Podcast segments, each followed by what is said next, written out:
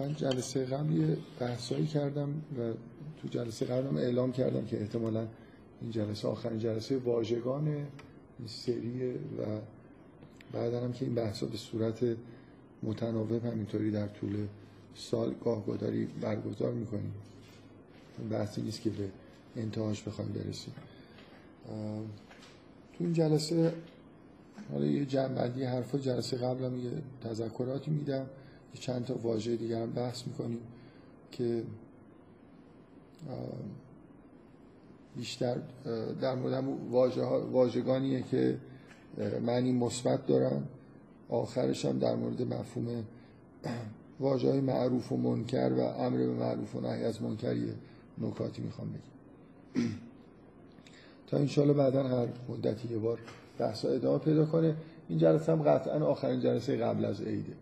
یعنی هفته آینده که مثلا میشه 21 دیگه جلسه نداریم تا بعد از عید که یه ساعت جلو میره طبق معمول جلسات رو می‌کشیم قبل از از که اینجوری به مشکل بر نخوریم از نظر زمان. یعنی مثلا فکر می‌کنم بعد از عید از آن بعد از ساعت هفت و نیمه کلاسی که گرفتن برای این ترم از پنج و نیم در اختیار ماست. مثلا شروعش رو از پنج و نیم تا هفت که چند جلسه می‌ذاریم تا بشه دوباره 6 تا 8 گذاشته. تقریبا هر سالی همچین کاری می‌کردیم. حالا امسال هم همین برنامه رو خب من تو جلسه گذشته یه بحثایی کردم. گفتم که می‌تونست اولین جلسه واژگان یا جلسات اولین بحث و مطرح بشه که یه خورده جنبه کلی و مثلا نگاه کلی به مفهوم زبان و واژه و این حرفا داشت. و من به نظرم نظر منطقی مناسب بود برای جلسه اول ولی شاید قبل از اینکه بحث رو شروع بکنیم خیلی از کلیات شروع کردن جذاب نبود. حالا من این به تاخیر انداختم این بحث رو. چند تا نکته می‌خوام در مورد بعضی از حرفایی که اونجا زدم بگم و در مورد اهمیت این دیدگاه فلسفی بحثایی بکنم و بعد در مورد چند تا واژه صحبت کنم. من نکاتی که جلسه قبل گفتم یه نکته که الان فکر می‌کنم خیلی در موردش سراحتا صحبت نکردم اینه که یه بحثای الان متداول هست. یعنی یه بحث قدیمی همینطوری توی بحثای فلسفی و بعدا فلسفه زبان وجود داشته که فکر می‌کنم حالا شاید الان تصور عمومی مخالف اون چیزیه که ما توی دیدگاه دینی نسبت به زبان می‌بینیم. از این نظر فکر می‌کنم بعد نیست اشاره بهش بکنم. یه بحث کلی وجود داره که بحث کلی در مورد اینکه کلیات مثلا وجود دارن ندارن. شما مثلا یه سری واژه ها درست می‌کنیم ما, ما یه اشیایی داریم و براشون اسم می‌ذاریم. بعد یه سری مفاهیم انتظایی وجود داره که تصور عمومی اینه که این مفاهیم انتظایی در واقع یه جوری انگار مفاهیمی هستن که ما می‌سازیم برای خاطر اینکه بتونیم یه جوری راحتتر حرف بزنیم. مثلا فرض کنید بیاید یه خود با دیدگاه مثلا ریاضی نگاه کنید. ما یه اشیایی داریم مثل اعضای مجموعه ها که اینا واقعا وجود دارن. حالا به یه اعتباری من می‌تونم یه مجموعه از این اشیا رو به عنوان یه مجموعه تعریف بکنم. می‌تونم هم تعداد اشیای دیگه رو بذارم کنار هم دیگه و بگم یه مجموعه. خب یه, یه تصور اینی که انگار این اشیا وجود دارن. ما چیزایی که می‌بینیم و در موردشون صحبت می‌کنیم واقعا وجود دارن ولی اون کلیاتی که ما می‌سازیم تو ذهن خودمون و مجموعه های از این اشیا رو مثلا یه اسم براشون می‌ذاریم اونا دیگه وجود ندارن. اونا ساخته ذهن ماست. من اگه مثلا فرض کنید از این مفهومی صحبت می‌کنم مثل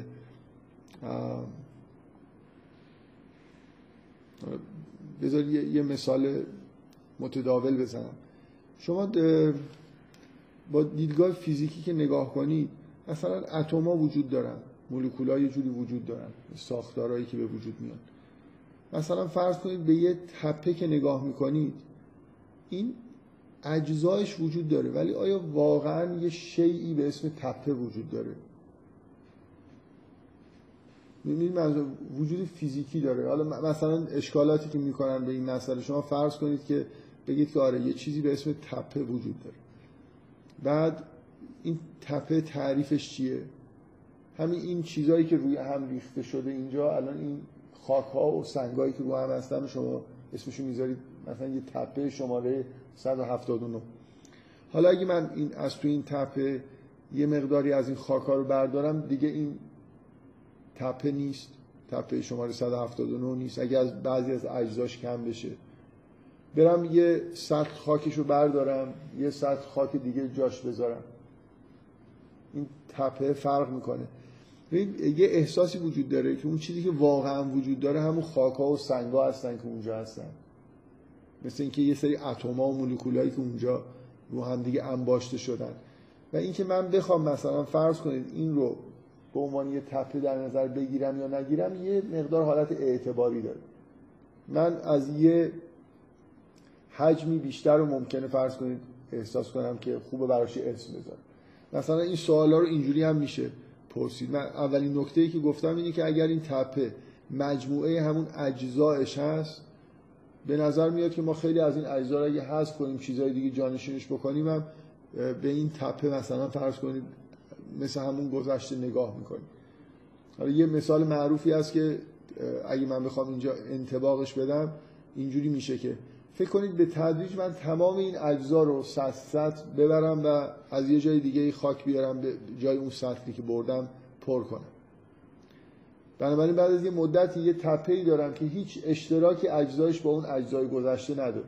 یعنی همه خاک‌ها رو به تدریج مثلا هر روز فکر کنید یه متر مکعب از این خاک‌ها رو جابجا کردم جاش خاک جدید آوردم. بنابراین یه شیعی دارم که هیچ کدوم از اجزاش اجزای قبلی نیست ولی هنوز ممکنه شما احساس کنید باشه که این همون تپه شماره مثلا ایکسیه که قبلا در موردش صحبت می‌کردیم. بنابراین گفتن این که یه مجموعه اجزا وجود داره که این تپه رو تشکیل میده یه خورده به نظر می‌رسه که تپه رو معادل با اجزایش در نظر گرفتن مشکل داره.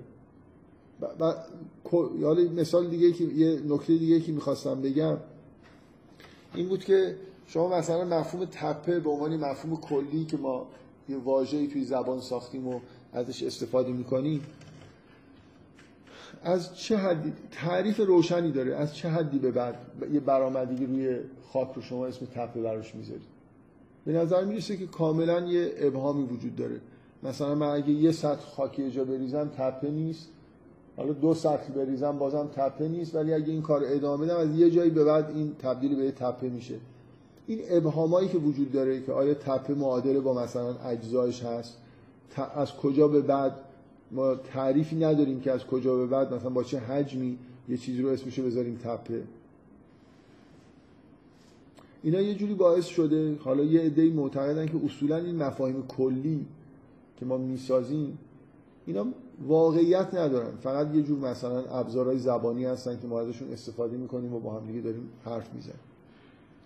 من جلسه قبل یه نکاتی گفتم الان می‌خوام روی این تاکید بکنم که به نظر می‌رسه یه دیدگاه دیگه یه دیدگاه دیگه اینه که این کلیات مثلا و یا مفاهیم اینجوری که الان در موردش صحبت کردم کل مفاهیمی هستن که وجود دارن. مثلا آدمایی که مثل افلاتون معتقد بودن یه جهان دیگه ای هست که مثلا اعداد. ببینید یه مثال خوب از مفاهیم انتظایی عدد شما دو تا شی مثلا دو تا سیب دو تا گلابی اینا چیزایی که واقعیت داره بعد ما یه مفهومی به اسم دو انتظار می‌کنیم. آیا چیزی در جهان وجود داره که معادل با این عدد دو باشه؟ ما جایی یه چیزی می‌تونید نشون بدید بگید این خود عدد دوه. هر چی که ما می‌بینیم به نظر میاد همون مثالای از دو تا چیزه. مثلا فرض کنید دو تا سیب. یه مجموعه های دو عضوی واقعیت دارن نه خود عدد دو. خب یه به اصطلاح مشرب فلسفی توی فلسفه و فلسفه ریاضی وجود داره که اینجوری بحث نمی‌کنن. میگن عدد دو در یه جهانی وجود داره. یه جایی مثلا عالمی هست که توش اعداد زندگی می‌کنن واقعا. همین اعداد انتظایی که ما در موردش داریم صحبت می‌کنیم. فکر می‌کنم الان شما به یه دانشجویی که خیلی اهل فلسفه نیست بگید این سوال مطرح کنید که آیا خود عدد دو مفهوم جایی توی جهان وجود داره یا نداره؟ فکر کنم عموما تصورشون اینه که نه وجود نداره. یه مفاهیم انتظایی ما ذهن ما اینا رو ساخته و داریم ازشون استفاده می‌کنیم. کلا این گرایش به این که چیزهایی که وجود دارن فقط مثلا فرض کنید اتما و مولکولا هستن و بقیه چیزهای مفاهیم انتظایی رو ذهن ما داره می‌سازه و ما به ازای خارجی ندارن. این یه گرایشیه که فکر می‌کنم الان دیدگاه علمی مدر بیشتر ذهن ما رو عادت می‌کنه عادت میده که اینجوری نگاه کنیم. بذارید بگم دیدگاه علمی متعارف نه مدر برای خاطر اینکه حالا یه نکته می‌خوام بگم که توی دیدگاه واقعا مدرن اینجوری نیست. نمی‌دونم مفهوم این نکته که دارم میگم و یه بحثی مثلا تو فلسفه زبان. آیا مفاهیم کلی اصلا وجود دارن؟ عدد وجود داره؟ یا یه مفاهیمی که ما می‌سازیم مثل مثلا فرض کنید حالا رنگای خاص وجود دارن. آیا خود مفهوم رنگ ما به ازای خارجی داره؟ نداره. اینا بحثای قدیمیه که همچنان هم ادامه داره. من حالا نکته که دارم میگم اینه که به نظر می‌رسه که دیدگاه علمی متعارف اینجوری مخالف با اینه که کلیاتی وجود داشته باشن. به نظر می‌رسه فقط یه سری مثلا چیزی که فیزیک دانا میگن مثلا توی فیزیک کلاسیک توی جهان لاپلاسی یه تعداد اتم وجود داره. ما با یه جهانی مواجه هستیم که یه اشیایی وجود دارن که حالا اینا می‌تونن با همدیگه یه توده هایی رو تشکیل بدن. این اون مثال تپه از این نظر مثال جالبیه. یه توده ای از این اتما ممکنه با یه انت... مثلا تبدیل بشه به مفهومی مثل تپه یا حتی یه حیوان مثلا. یه حیوان هم چیزی نیست به از اینکه اجزاش یه سری اتمایی هستن که با هم دیگه یه ارتباطی پیدا کردن. توی دیدگاه فیزیک کلاسیک واقعا جهان لاپلاسی همچین جهانی. یه مجموعه اتمایی که قابل پیش بینی رفتارشون و اینا کنار همدیگه ممکنه من بتونم یه پارتیشنایی درست بکنم یه مجموعه هایی رو در نظر بگیرم براشون اسم بذارم ولی اون چیزی که واقعا واقعیت داره خود اون اجزا هستن. حالا من اولا حسم اینه که دیدگاه دینی اصلا نسبت به مفاهیم کلی اینجوری نیست. و یه نکته هم که گفتم می‌خوام در مورد علم مدرن بگم اینه که توی دیدگاه مدرن فیزیکی هم دیگه همچین دیدگاهی وجود نداره. یعنی به نظر می‌رسه که علم جدید حالا مثلا مکانیک کوانتوم فیزیک جدید راه باز کرده که اینجوری نگاه نکنیم که دنیا فقط تشکیل شده از یه تعداد مثلا فرض کنید اجزایی که مثل اتم در واقع توی دنیا وجود داره. من فقط هم چون قرار نیست که شما فیزیک بلد باشید یا علاقمند باشید به دیدگاه فیزیک مدر من فقط می‌خوام یه اشاره همینجوری گذرا بکنم به اینکه نکته ای که میگم توی فیزیک جدید چجوریه یه،, یه مسئله مهم در واقع توی مکانیک کوانتوم اینه که توی برخلاف فیزیک کلاسیک مفهوم سیستم توی مکانیک کوانتوم یه هویتی برای خودش داره. یعنی من اگه یه سیستمی در نظر بگیرم که از اجزایی تشکیل شده به نوعی خود این سیستم به عنوان یه شی جدای از اجزای خودش هویت پیدا می‌کنه. توی مکانیک کوانتوم این معنی داره. یا مثلا یه اتفاقی که از فیزیک کلاسیک تا فیزیک مدرن افتاده اینه که به غیر از اون اتمایی که توی فیزیک کلاسیک به رسمیت شناخته می شدن به تدریج تو اواخر قرن 19 هم یه اشیاء جدیدی به معنای واقعی کلمه اشیاء جدید یعنی موجوداتی که وجود دارن و فیزیک اینا رو تایید می‌کنه به اسم میدان ها به رسمیت شناخته شدن که اینا دیگه به اون فرم مثلا فرض کنید از یه اتمای کلاسیک نیستن.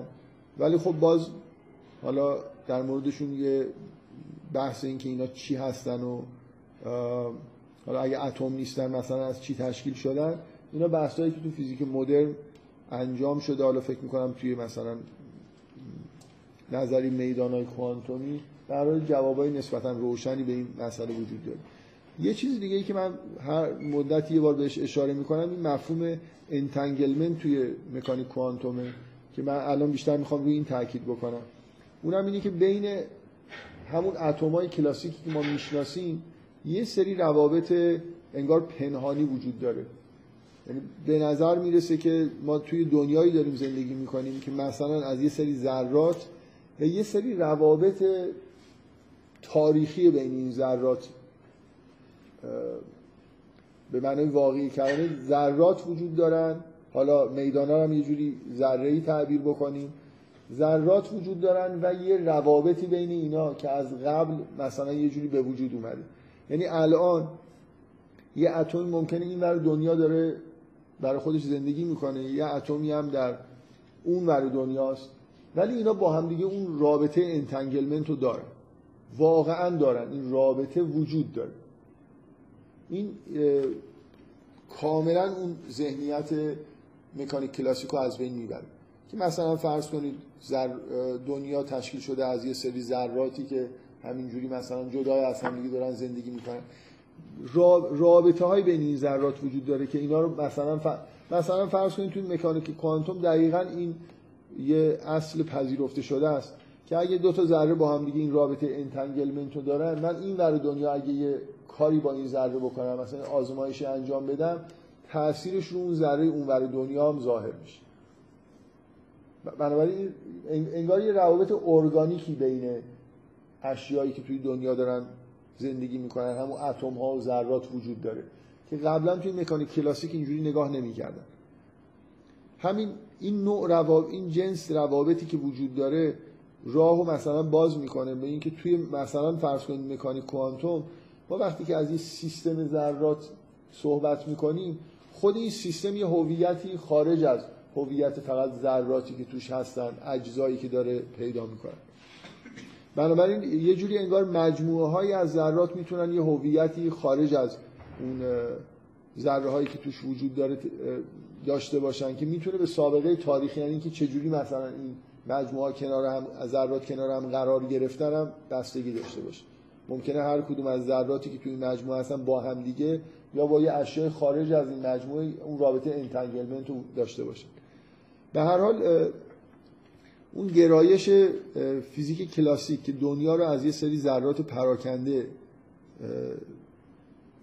فرض کنه که یه ذرات پراکنده یعنی که اصولا رو هم دیگه برهم کنشایی دارن ولی انگار سابقه تاریخی که در واقع وجود داره توی دنیای فعلی خیلی مهم نیست.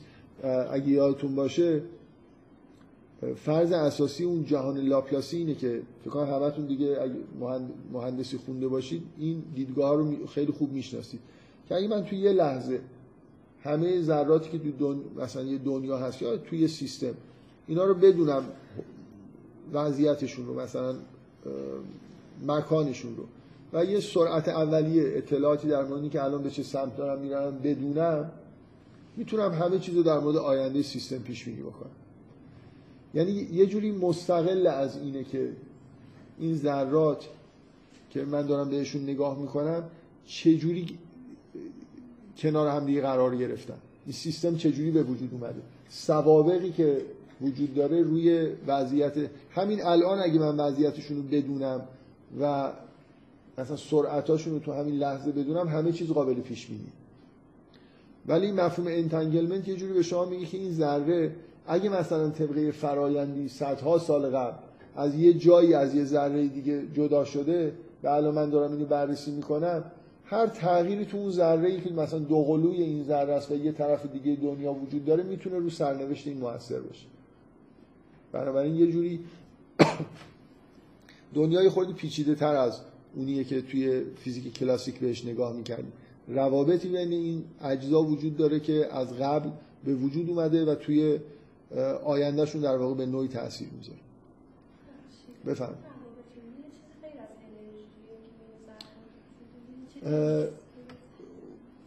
من از اینکه این سوال می‌کنید خیلی ممنون برای اینکه معمولا این سوال نمی‌پرسن. و فکر می‌کنم یکی از مش... من قبلا هم یکی دو بار به این نکته اشاره کردم که یکی از نقطه ضعف های علم جدید اینه که خیلی نسبت به این چیزی که اصطلاحا تو فلسفه میگن اونتولوژی حساسیتش کمه. یعنی وقتی مثلا میگن که میدان ها وجود دارن بلافاصله نمی‌پرسن که این میدان جنسشون چیه. مثلا سالها شما از وقتی مثلا نظری میدان به وجود اومد مکسول مثلا در مورد میدان ها صحبت کرد خیلی به نظر میاد کنجکاوی وجود نداشت. اول اینجوری توجیه می‌کردن که این میدان ها یه تلاطم هایی هستن روی مثلا فرض کنید یه محیط کشزانی به اسم اتر ولی بعد از اینکه نظر نسبیت انیشتن اومد و اون مفهوم اتر از بین رفت خیلی انگار عجله نداشتن که حالا پس اگه اتر وجود نداره و تلاطمی توش وجود نداره پس این حالا این میدان ها چی هن؟ همینجوری می‌دانن دیگه دانشمندان میگن که مثلا فیزیکدانا میگن که خب ما یه چیزی به اسم میدان رو فرض کردیم ویژگیاشو می‌دونیم بر فرمولاشو می‌دونیم بنابراین همه چیز هم می‌تونیم پیش بینی بکنیم. چون علم بیشتر از این که علم جدید ساینس بیشتر از این که به شناخت اون چیزی که الان وجود داره علاقمند باشه به این علاقمنده که شناختی به دست بیاره که بتونه وضعیت آینده سیستم رو پیشگویی بکنه به نظر می‌رسه که گاهی براشون مهم نیست. مثلا فرض کنید میگن که الکترون فوتون مثلا نور موج ذره است مثلا الکترون موج ذره است. معمولا یه دانشجو اولین باری که اینو میشنوه یا دانش آموز یه خورده کنجکاو میشه که خب خلاصه یعنی چی؟ الکترون چیه؟ که گاهی مثل موجه گاهی مثل ذره است. ولی به نظر می‌رسه فیزیکدانا خیلی عجله به این ندارن که همچین سوالایی رو جواب بدن. براشون مهمه اینه که خب حالا گاهی موجه گاهی ذره است. ما می‌دونیم کیا مثل موجه کیا مثل ذره است. بنابراین می‌تونیم رفتارش رو پیشگویی کنیم. اگه تو فلان نوع آزمایش ها باشیم مثل ذره عمل می‌کنه. اگه تو فلان نوع آزمایش باشیم مثل موج عمل می‌کنه و یه اصل کلی هم فیزیکدانا دارن که هیچ وقت قاطی نمیشه این رفتارا یعنی یه جوری یا مثل موج رفتار می‌کنه یا مثل ذره. حالا اینکه حقیقت مثلا الکترون چیست؟ این سوالی که الان شما دارید می‌کنید که این الکترون خلاصه چیه؟ به نظر می‌رسه فیزیکدانا خیلی اگه نگم علاقه من نیستن عجله ای ندارن که هم چیزی رو جواب بدن. چیزی که عجله دارن اینی که وقتی خیلی ناراحت میشن که شما یه آزمایشی ترتیب بدید که نتونن بگن که نتیجهش چیه با تئوری های موجود. یا نتیجه ای که از آزمایش به دست میاد خلاف اون چیزی باشه که تئوری های موجود میگن. اینه که خیلی نسبت بهش حساسن. اینکه فرض کنن که اتر مثلا می‌گفتن اتر وجود داره و امواج رو امواج الکترومغناطیس رو به عنوان یه امواجی که روی این محیط کشسان در واقع ایجاد شده در نظر می گرفتن ولی خیلی کسی توضیح نمی‌داد این اتر چیه. مثلا یه مجموع ذرات نه که توضیحی نمی‌دادن و حالا اون موقع خورده بیشتر شاید علاقه من بودن که همچین توضیحاتی داشته باشن. ولی واقعا از قرن بیستم به این ور به نظر می‌رسه حساسیتشون در مورد اینکه وقتی یه چیزی رو میگن توضیح بدن که این چه جنسی داره و اینا یه خورده از دست دادن. از جمله entanglement دیگه. الان شما از فیزیکدانا بپرسید که خب قبول که یه همچین روابطی ثابت شده که وجود داره. جنسشون چیه؟ یعنی چی که این دوتا این ور دنیا اون ور دنیا دوتا ذره به هم دیگه مربوطن. فکر می‌کنم مثلا دو هزار سال پیش معنی نداشت این حرف دیگه. شما بگید که اینا به هم مربوطن نگید چه جوری مربوطن چه ابزار ارتباطشون چیه. به نظر میاد الان در مورد خود ذرات که چی هستن فیزیکدانا خیلی جواب نمیدن. چه برسه این سوال ازشون بکنیم؟ جواب روشنی وجود نداره. ما می‌دونیم یه همچین پدیدهایی وجود دارن و خیلی حالا فعلا نمی‌دونیم که این پدیده چجوری در واقع کار می‌کنه.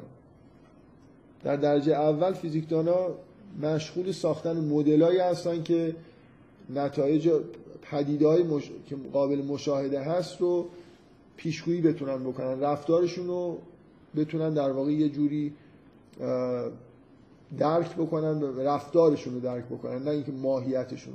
این گرایش کلی science دیگه که بیشتر حالت ابزار برای شناخت مثلا آینده داره و بنابراین به همین دلیل هم هست که به درد تکنولوژی می‌خوره. فرض شما مثلا الان بفهمید entanglement ماهیتش عمیقا درک بکنید که این چیه. یا درک نکنید. چه ربطی داره به اینکه بتونید تکنولوژی تولید بکنید؟ الان ما نمی‌دونیم entanglement چیه ولی دارن با استفاده از entanglement یه سری کارهایی توی cryptography کوانتومی می‌کنن. چه نیازی داره یه فیزیکدانیه و یه آدمی که تکنولوژی تولید می‌کنه که حقیقت اون entanglement رو بدونه؟ فقط کافی بدونه چجوری کار می‌کنه. چون science خیلی در واقع گرایشش به اینی که تکنولوژی تولید بکنه انگار اینجوری شده که به این سمت رفتیم. نتیجه‌ش اینه که یه خورده حساسیت نسبت به اینجور سوالا کمه. من اگه لحنم یه جوریه که حالت دفاع از science داره رسما اعلام می‌کنم که اینجوری نیست. من گاهی از طرف مثلا فیزیکدانا دارم حرف می‌زنم. به شدت این نقطه ضعف توی science که اینجور حساسیت از بین رفته. و به نظر من جا داره که مثلا این سوال سوال اصلی فیزیکدانا الان در حال حاضر باشه ولی نیست. مطلقا حساس نیستن که این انتنگلمنتی که کشف کردن و به نظر می‌رسه پدیده بسیار بسیار مهمی توی ساختار جهان هست که این ماهیتش چیه چجوری میشه توجیهش کرد. توجیه ذره براش داریم. به نظر می‌رسه نمیشه توجیه ذره براش آورد. اونطوری که در مورد میدان ها میشه یه حرفایی زد. مثلا شما می‌تونید میدان الکترومغناطیسی مثلا نور رو به صورت ذرات فوتون در نظر بگیرید که حالا اونم خیلی شاید توجیه روشنی نباشه ولی به هر حال خیلی چیزا در موردش میشه گفت. ولی حتی همونم در مورد entanglement به نظر میاد قابل گفتن نیست. به هر حال این سوال سوال خیلی خوبیه ولی در حال حاضر فیزیکدانا جوابی براش ندارن من یه بار یه اشاره مقایسه کردم بین این اجسامی مثل اتم ها بعد میدان ها و بعد چیزی که بهش میگیم انتنگلمنت مشابهتی که داره با فلسفه و طبیعت قدیمی که از یونان شروع شد و چندین قرن برای توجیه دنیا ازش استفاده می‌کردن. که حالا خیلی میل ندارم الان وارد این بحث بشم که براش شاید با اون دیدگاه قدیمی entanglement چیز قابل پیش بینی و جالبی باشه و توی ساختار دنیا بیشتر از اون که ما فکر می‌کنیم اهمیت داشته باشه. یه سوالی که من همیشه میگم و نکته ای که به نظرم میاد شاید مهمترین نکته ای که توی علم جدید از نظر فلسفی وجود داره اینه که تکلیف این که قانون علمی چیه روشن نیست. یعنی ما همین یه خود عمیق‌تر شاید از این سوالی که شما می‌کنید که انتنگلمنت جنسش چیه اینی که من بپرسم جنس قوانین چیه؟ اگه وقتی یه نفر میگه این عدم حساسیت نسبت به انتولوژی یعنی همین. من میگم مثلا قانون جاذبه وجود دارد میگم یه چیزی وجود داره ولی نمیگم که این چیه. واقعا قانون جاذبه چیه؟ میشه این سوالو کرد که دست میدن جنسش چیه؟ خلاصه چجوری روی تو دنیا داره عمل می‌کنه؟ به نظر اینکه اصلا فیزیکدانا خودشون مسئول جواب دادن به همچین چیزایی نمی‌دونن. ببخشید عموما نمی‌دونن. چون واقعا به هر حال فیزیکدانایی هستن که اینجور کنجکاوی ها نشون دادن. در مورد مثلا یه همچین سوالایی حرف زدن. و من یکی دو بار اشاره کردم که این موضوع که آیا قانون علمی قوانین وجود دارن به معنای واقعی کلمه یا نه این عین همونی که من بگم عدد دو وجود داره یا نداره قانون جاذبه چیه خلاصه؟ الان یه, یه سری اتما دارم. جهان لاپلاسی رو یه لحظه باز دوباره در نظر بگیرید. یه سری ذرات توی دنیا هست. خب آیا فقط همینا وجود داره توی دنیا؟ حتی لاپلاس هم نمی‌تونه بگه فقط همینا وجود داره. چون اینا روی همدیگه برهم کنش می‌کنن. طبق یه قوانین خب این قوانین چی هن؟ وجود دارن؟ یعنی یه چیزی غیر از خود این ذرات چجوری اینا طبق یه قاعده هایی مثلا با هم دیگه برهم کنش دارن کاملا این سوال از ذهن فیزیکدانا قرنها پاک شد. الان فیلسوفا حداقل این موضوع رو مطرح کردن که قانون چیه وجود خیلی دوست دارن بگن که قانونی وجود نداره. بفهم ذهن ماست که داره به اجسام شکل میده یعنی مثلا جهان یه پترنیه این مثلا چشم ماست که این پترن رو به شکلی چیزای مختلف می‌بینیم شاید این نظمه رو ما داریم تشخیص میدیم جهان خودش یه پترن پراکنده به نظر می‌رسه که حداقل فیزیکدانا که اینجوری. من حالا توی هم نمی‌خوام خیلی بحث و طولانی بکنم. فیزیکدانا که اینجوری نگاه نمی‌کنن. واقعا این دو تا ذره رو هم دیگه اثر می‌ذارن و مثلا همدیگه رو جذب می‌کنن. یه واقعیت فیزیکیه که فیزیکدانا معتقدن که نه اینکه ما اینجوری فکر می‌کنیم یا ما اینو به وجود آوردیم. اینکه منظومه شمسی تحت مثلا فرض کنید نیروی جاذبه نیوتونی یا حالا تعبیر نسبیتیش داره واقعا میچرخه نظم داره. این چیزی نیست که فیزیکدانا جوابشون این باشه که نظمی وجود نداره. ما داریم مثلا تحمیل می‌کنیم نظمو. ذهن ما داره.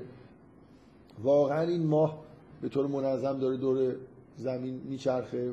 حالا یه حرکتی داره. یا مثلا فرض کنید این کلا منظومه شمسی نظمی داره و این چیزی نیست که ذهنی باشه عینیه.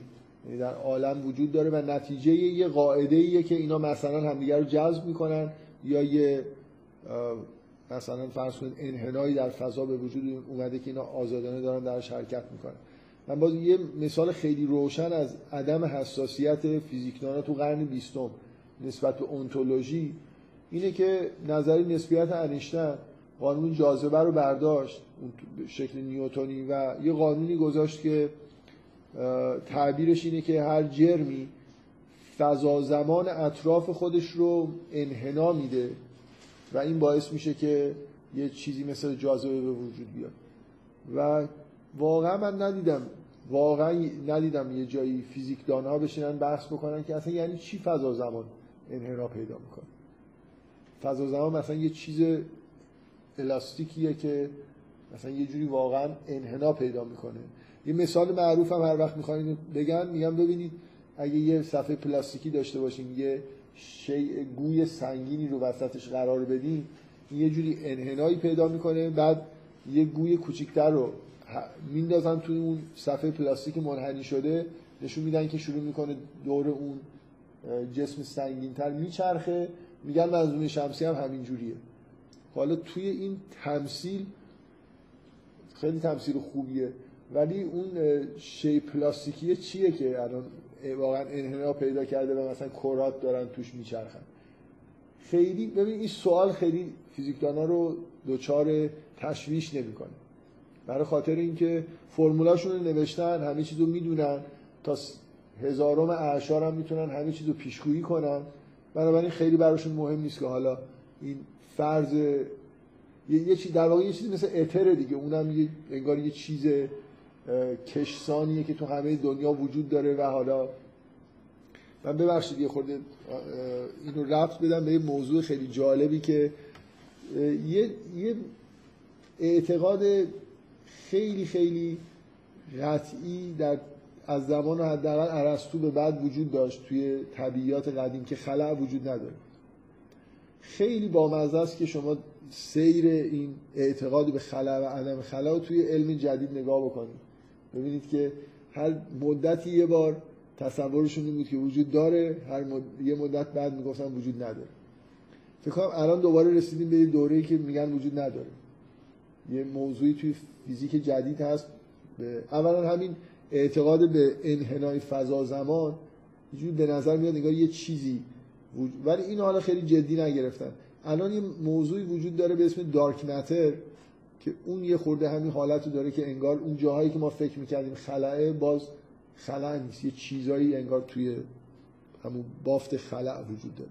به هر حال این سوالی که می‌کنید خیلی سوال موجهیه ولی فیزیکدانا اصلا نگران این نیستن که جوابشون ندارن. و نمی‌دونن که انتنگلمنت جنسش چیه چجوری داره اثر می‌کنه. همونطوری که نمی‌دونن قوانین واقعا چی هستن. ولی اینکه همه فیزیکدانا مطلقا به وجود قوانین معتقدن. و احساسشون وقتی که فرمولای ریاضی خودشون رو می‌نویسن اینی که دارن یه چیزی رو واقعا در جهان کشف می‌کنن. نه توی ذهن خود ما. یعنی قانون جاذبه اون بیرون واقعا وجود داره و ذرات رو تحت تاثیر داره قرار میده.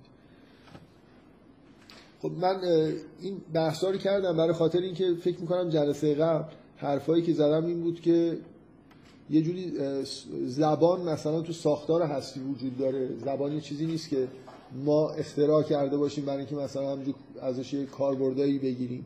بلکه هستی خودش انگار در ذات خودش حاوی زبان مخصوصا با دیدگاهی که توی قرآن هست اینکه خدایی وجود داره این خداوند اسمایی داره.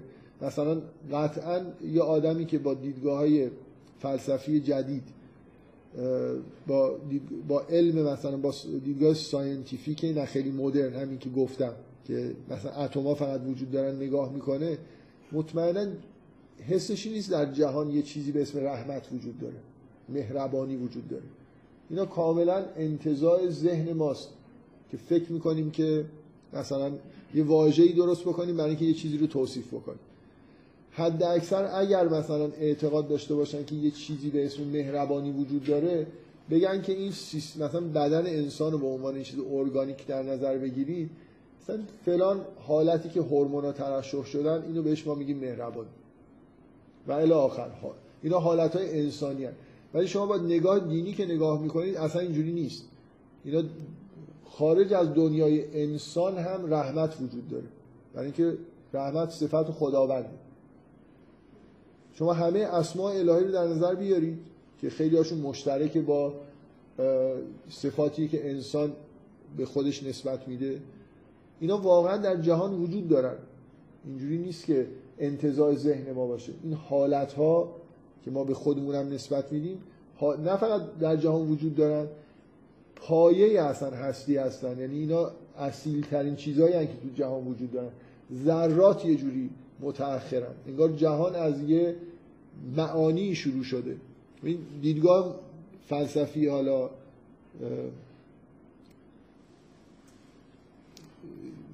مثلا من اسمشو بذارم لاپلاسی. اینجوریه که انگار ذرات فقط وجود دارن.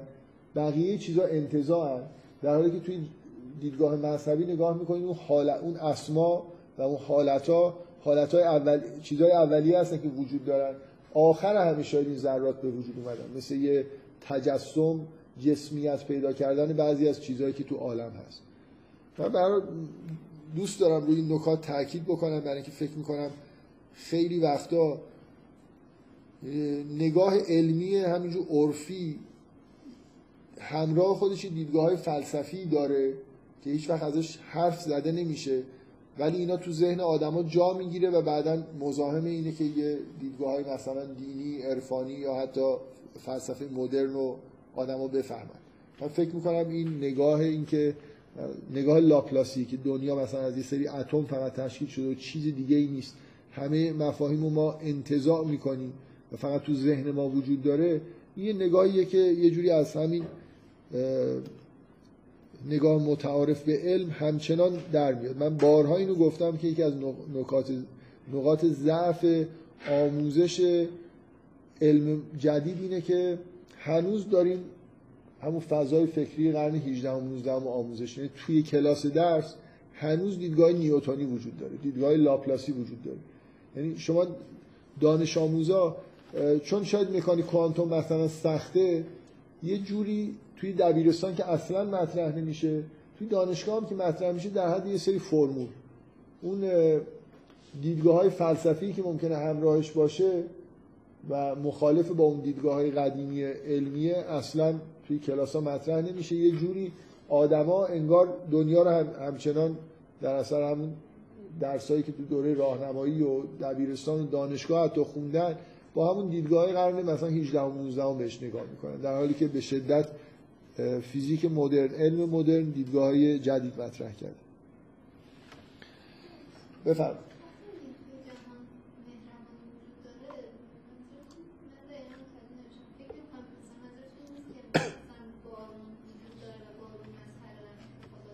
نه نه اصلا خود ر... ر... نه دقیقا دیدگاه دینی برعکسه. دیدگاه دینی اینه که یه چیزی خد... خدایی وجود داره و این خدا به معنای واقعی کلمه صفت رحمت داره و بارون نتیجه اون صفت رحمته. نه اینکه بارون وجود داره حالا ما یه چیزی به اسم صفت رحمت رو داریم در انتظاع می‌کنیم. واقعا یه خدایی وجود داره و اسمایی وجود دارن که تجلی مثلا ذات خداوند هستن. من یه بار با مثلا نزدیک به همون دیدگاه ابن عربی مثلا ذات خداوند وجود داره بعد یه سری اسما انگار به وجود میان. وقتی جهان داره خلق میشه اسماء الهی مثلا بس پیدا می‌کنن بعد همینجور مراتبی از وجود ظاهر میشه. این اسما واقعا وجود دارن. رحمت در رحمت الهی یه چیز واقعیه. و بعد شما خیلی چیزا توی دنیا می‌بینید که تجلی اون رحمت هستن. نگاه دینی کاملا یه جورایی برعکسه. من یه بار این مثال زدم که از دیدگاه دینی دنیا مثل یه هرم میمونه که خداوند در رأس هرمه بعد همینجور اسماء الهی مثلا معقولات یه جهان مثلا به قول قدما می‌گفتن عالم اغول مثلا مجردات اینا وجود دارن واقعا. بعد همینجور می‌رسه در انتها کف این هرم اجسام هستن و این چیزی که مثلا فیزیکدانا مطالعه می‌کنن. و دیدگاهی که الان من دارم صحبت می‌کنم ازش حالا همینجور علکی اسمشو میگم دیدگاه لاپلاسی اینه که فقط این کف وجود داره. بقیه چیزها رو ما داریم می‌سازیم تو ذهن خودمون اون هرمو و اصلا اینطوری نیست. یعنی شما اگه اینجوری نگاه کنید با اگه این رو دیدگاه علمی بدونید این دیدگاه کاملا با دیدگاه مذهبی مغایرت داره. برعکس اون چیزهایی که در این کف هرم ظاهر شدن ظهور اون معانی هستن که اون بالا وجود دارن یه شعری هست که میگه که صورتی در زیر دارد آنچه در بالاستی اون چیزهایی که در بالا وجود داره صورت پیدا می‌کنن تجسم پیدا می‌کنن و یه عالم اینجوری که ما می‌بینیم رو در واقع مشاهده می‌کنن و حالا حالا که این بحث شد اون نکته که ایشون میگه که اون entanglement چیه؟ entanglement چیزای واقعی توی مراحل بالاتر این هرم هستن. یعنی تو کف قرار ندارن. حتی قوانین قوانین یه جایی تو این هرم می‌تونن وجود داشته باشن. همونطوری که قدما فکر می‌کردن که قوانین عالم چیزهایی هستن که انگار خداوند در یه عالم امر اینا رو به وجود آورده و یه جوری در واقع نتیجه مثلا کلام الهی هستن واقعا دیدگاه دینی همچین چیزی به ما میگه. بنابراین بعضی ما, ما انتظار داریم که این لایه های این هرم رو کم کم فیزیکدان هم ببینن که به نظر من دارن می‌بینن دیگه. یعنی اول فکر می‌کردن فقط همون اتم ها هستن بعد یه جوری حالا یه لایه خورده ظریفتری مثل امواج و میدان ها رو دیدن و بعد یه چیزی یه خورده مبهمتری به اسم entanglement که دیگه اصلا معلوم نیست چیه. اینا یه چیزایی از یه جنس دیگه انگار هست و اگه این حرفی که من دارم می‌زنم این تعبیر درست باشه دیدگاه دینی یه جوری به ما میگه که اون entanglement وجودش حتی مقدمه بر این ذراته.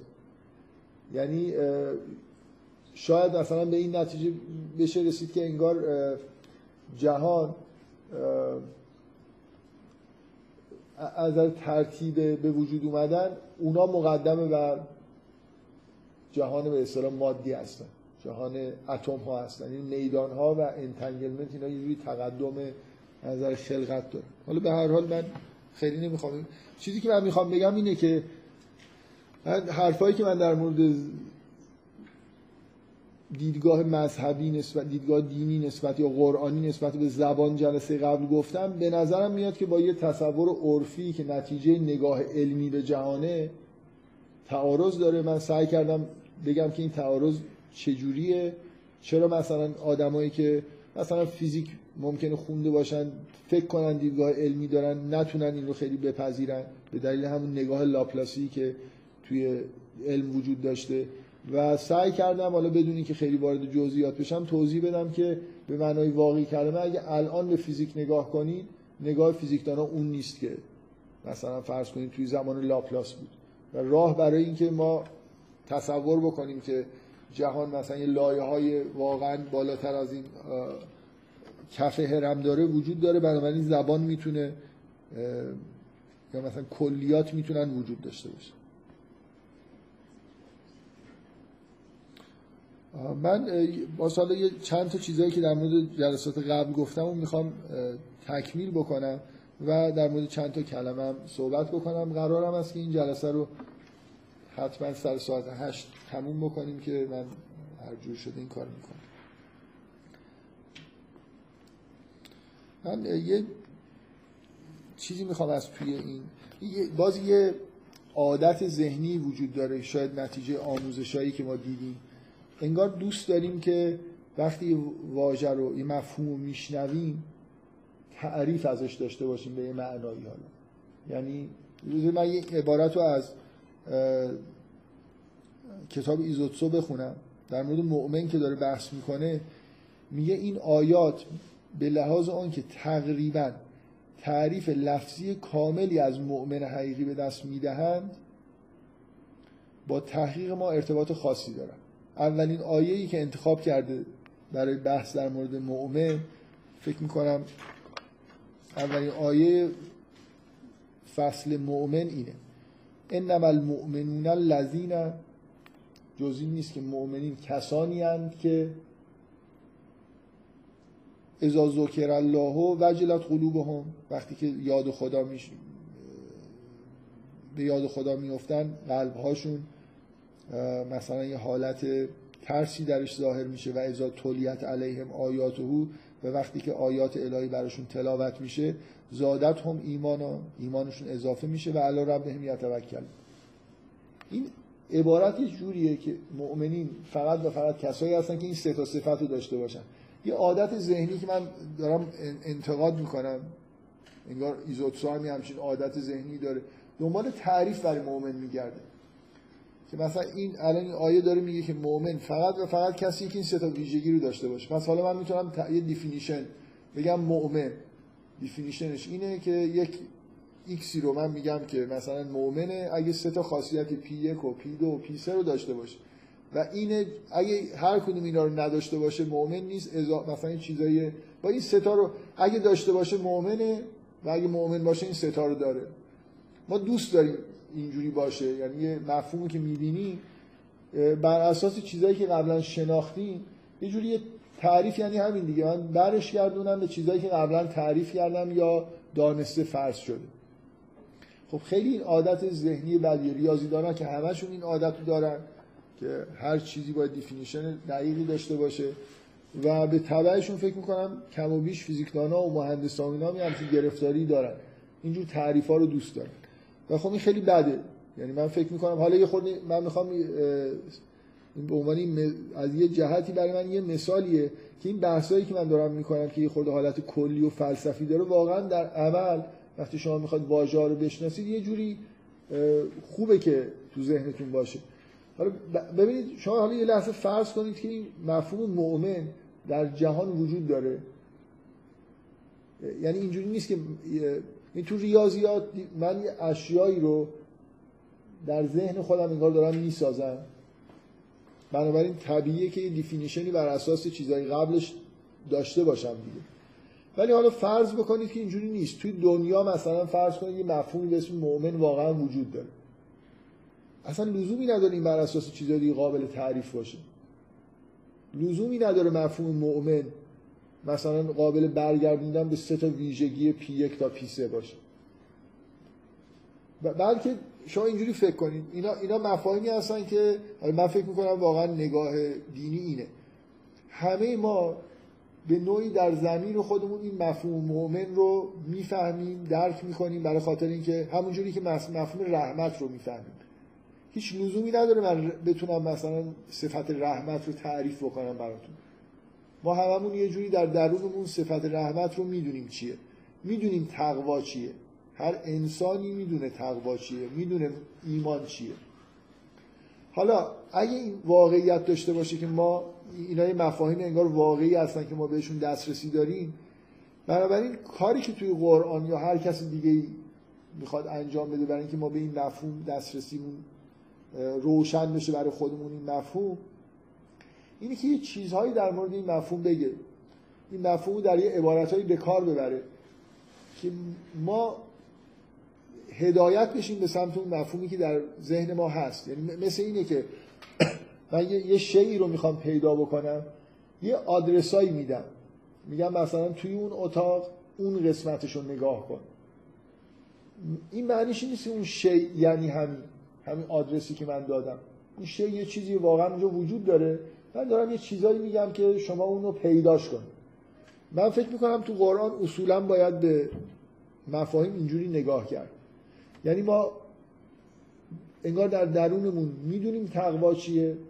حالا باید بگردیم ببینیم واژه تقوا چجوری تو قرآن استفاده شده و چه ویژگی هایی برای مثلا متقین گفته شده که اون واژه رو معنیش رو پیدا کنیم در درون خودمون. هیچ جایی من فکر می‌کنم شما هیچ عبارتی در قرآن نتونید پیدا کنید که بگید این تعریف تقواست یا این تعریف ایمانه بلکه اینای مفاهیم مثل اشیایی که واقعا وجود دارن ما داریم آدرس میدیم. به هیچ وجه ایمان این نیست که فرد مؤمن یعنی اگر و فقط اگر این سه ویژگی رو داشته باشه. اینا ویژگی های آدم مؤمن هستن. مؤمن یعنی همونی که خود می‌فهمیم. به معنایی که یه نفری که به معنای واقعی کلمه باور داره به وجود خدا و انگار در همه لحظه ها وجود خدا رو حس می‌کنه و با خدا داره زندگی می‌کنه. این مفهوم کلی ایمان. خب و, و اینکه خدا رو می‌شناسه مثلا عظمت خداوند رو درک می‌کنه. حالا بازم چیزی که گفتم تعریف کاملی نیست دیگه می‌تونم ادامه بدم. ولی اون واژه ایمان به یه همچین چیزی داره اشاره می‌کنه به همچین حقیقتی. مؤمن یا انسانیه که به همچین باوری رسیده اولا خدا رو تا حدودی که خیلی نمیشه روشن کرد تا چه حد شناخته چون این مثل فرایند نامتناهی شناختن خدا. تا حدود مثلا عظمت خدا رو درک می‌کنه رحمت خدا رو درک می‌کنه. اینکه خداوند قادره و می‌تونه در امور زندگی مثلا شما ببینید شما اینجوری باید این آیه رو بفهمید. مؤمن حتما کسیه که باور به خدا داره و اونقدر خدا رو شناخته که قدرت خداوند درک بکنه که خداوند قدرت داره و در امور زندگی ما دخالت می‌کنه. ممکنه مثلا فرض کنید یه آدمی که به یه بودایی که به خداوند به معنای بوداییش اعتقاد داره حالا فرض کنید که بودایی به معنای واقعی کلمه به خداوند اعتقاد دارن ولی صفت توکل پیدا نمی‌کنه. به این معنایی که مؤمن به معنای قرآنیش پیدا می‌کنه.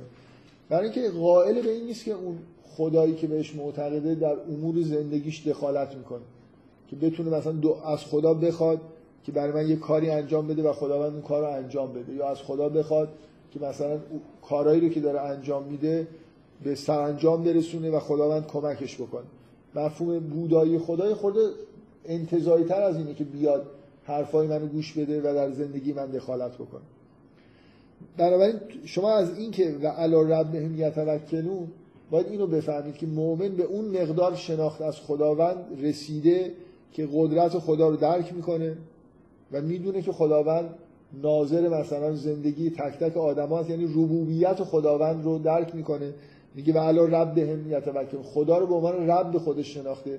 کسی که تربیتش می‌کنه و مواظبشه و میشه بهش توکل کرد. شما از در واقع این عبارت ها به شما داره میگه که مؤمن به چه میزان شناخت از خدا باید رسیده باشه که بهش بگیم مؤمن؟ حتما باید عظمت خداوند رو درک کرده باشه. خداوند رو همینجوری خیلی با خدا صمیمی به این معنا که انگار یا آدمیه. بعضی از این آدمای عامی یه خود زیادی با خدا راحتن. یعنی مثلا انگار که دوستشونه مثلا با خوب آدم راحت دعا بکنه ولی این صفت اگه یه نفر نداشته باشه که ازا ذکر الله وجلت قلوبهم این یه خدشه تو ایمانش هست. فقط این نیست که من یه موجودی رو که خلق کرده مثلا دنیا رو به عنوان خدا باور کرده باشم تا به این بگن مؤمن.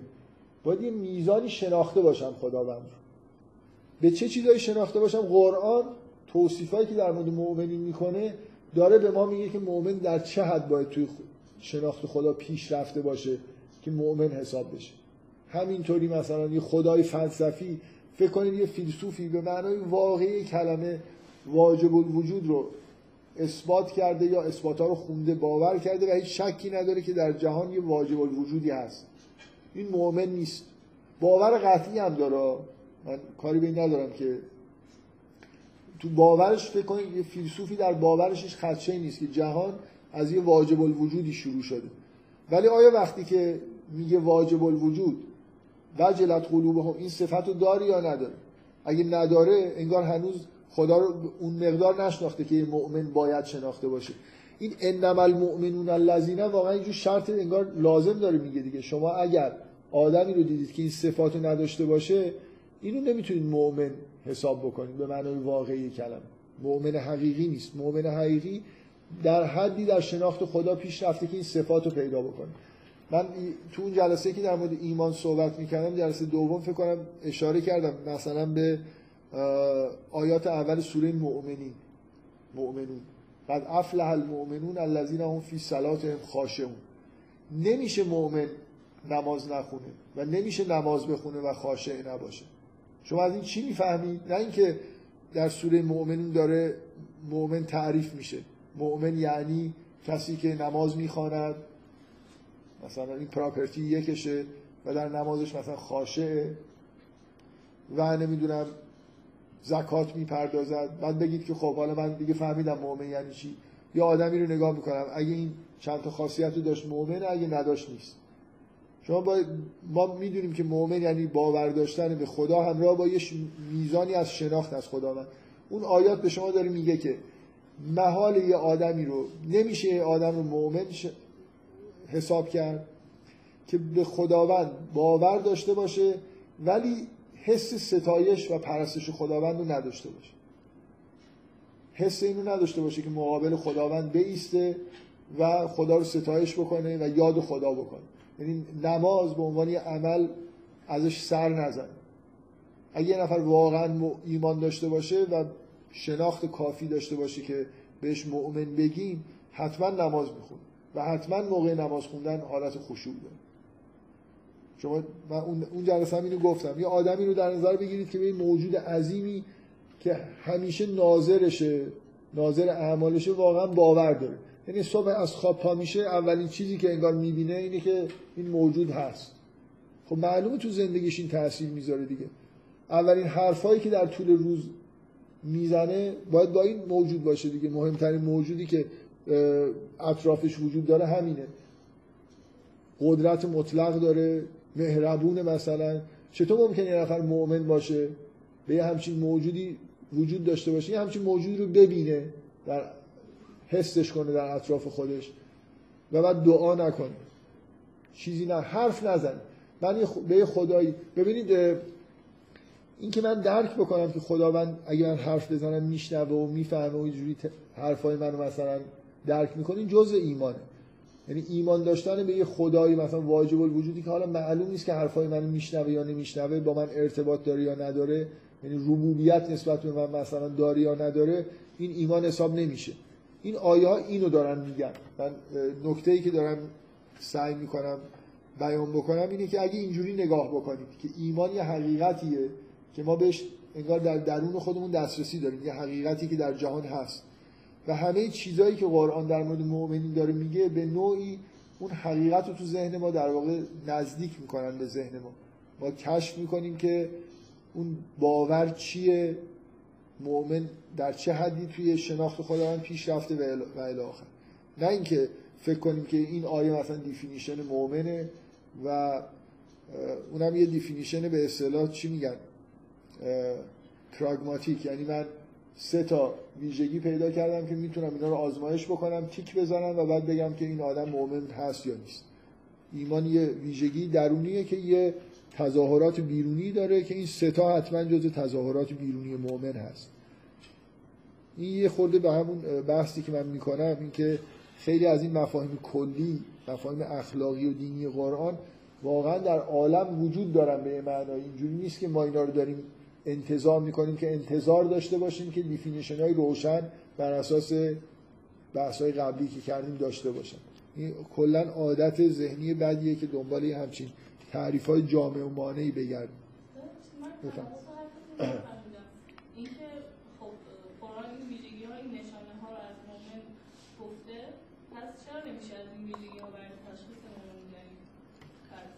آره وقتی این آیه رو شما می‌خونید می‌تونید بگید که این ویژگی اگه نباشن طرف مؤمن نیست.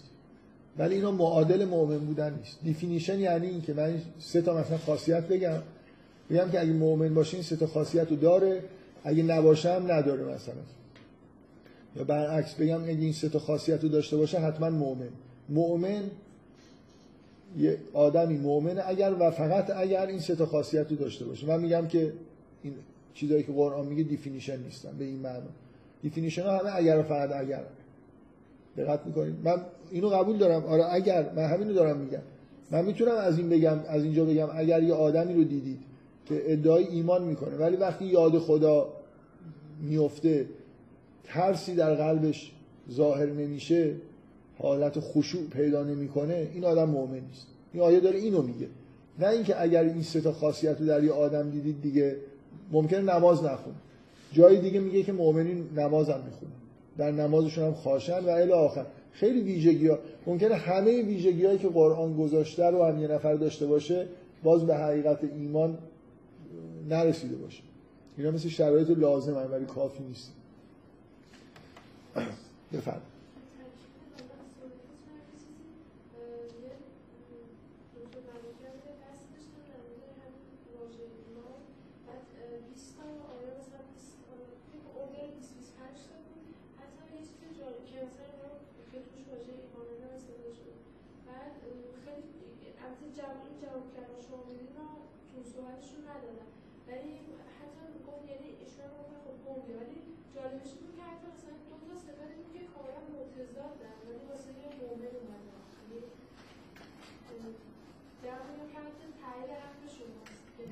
این تایید حرف من نیست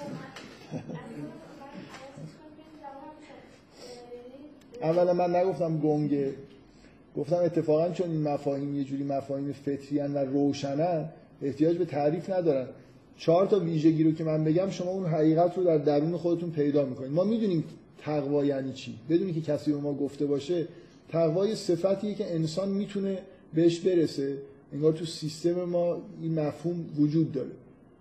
و حالا کافیه که من به شما ده تا جمله بگم که توش تقوا به کار رفته. شما اون معنا رو در درون خودتون کشف می‌کنید. بدون که بهتون definition داده باشم. این معنیش گنگ بودن نیست. گنگ بودن به معنای ریاضی آره گنگه ولی به معنای اینکه شما رو میرسونه به اون حقیقتی که باید برسونه کافی. این نوع بحث کردن در مورد ایمان، تقوا، توکل لازم نیست definition بدن برای خاطر اینکه ما ما می‌فهمیم توکل یعنی چی. بدون اینکه تعریفی دیده باشیم. کافی یه نفر اشاره های من دقیقا اون مثالی که زدم. یه شیئی گوشه اتاق هست. من لازم نیست جای دقیقش و مختصاتش رو به شما بگم. همینطوری اگه بگم که یه شیء کروی توی گوشه فلان اتاق شما میایید و اونو پیدا می‌کنید. با همین با اینکه دیفینیشن دقیقی داده نشده. من اینکه یه جوری می‌دونید دنبال چی انگار دارید میگردید.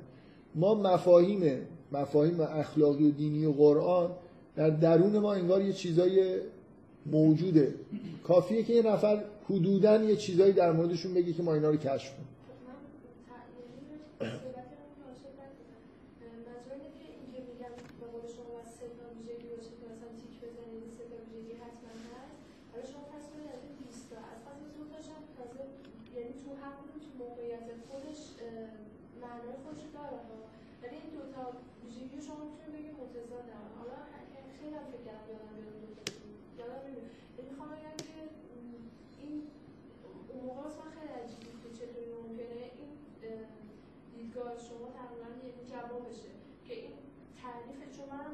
از نظر من ممکن نیست.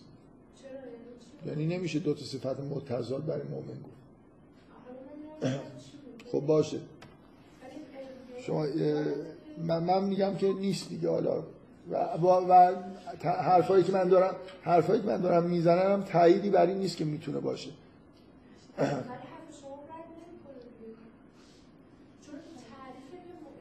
می‌کنه. اصلا رد می‌کنه. جدی میگم.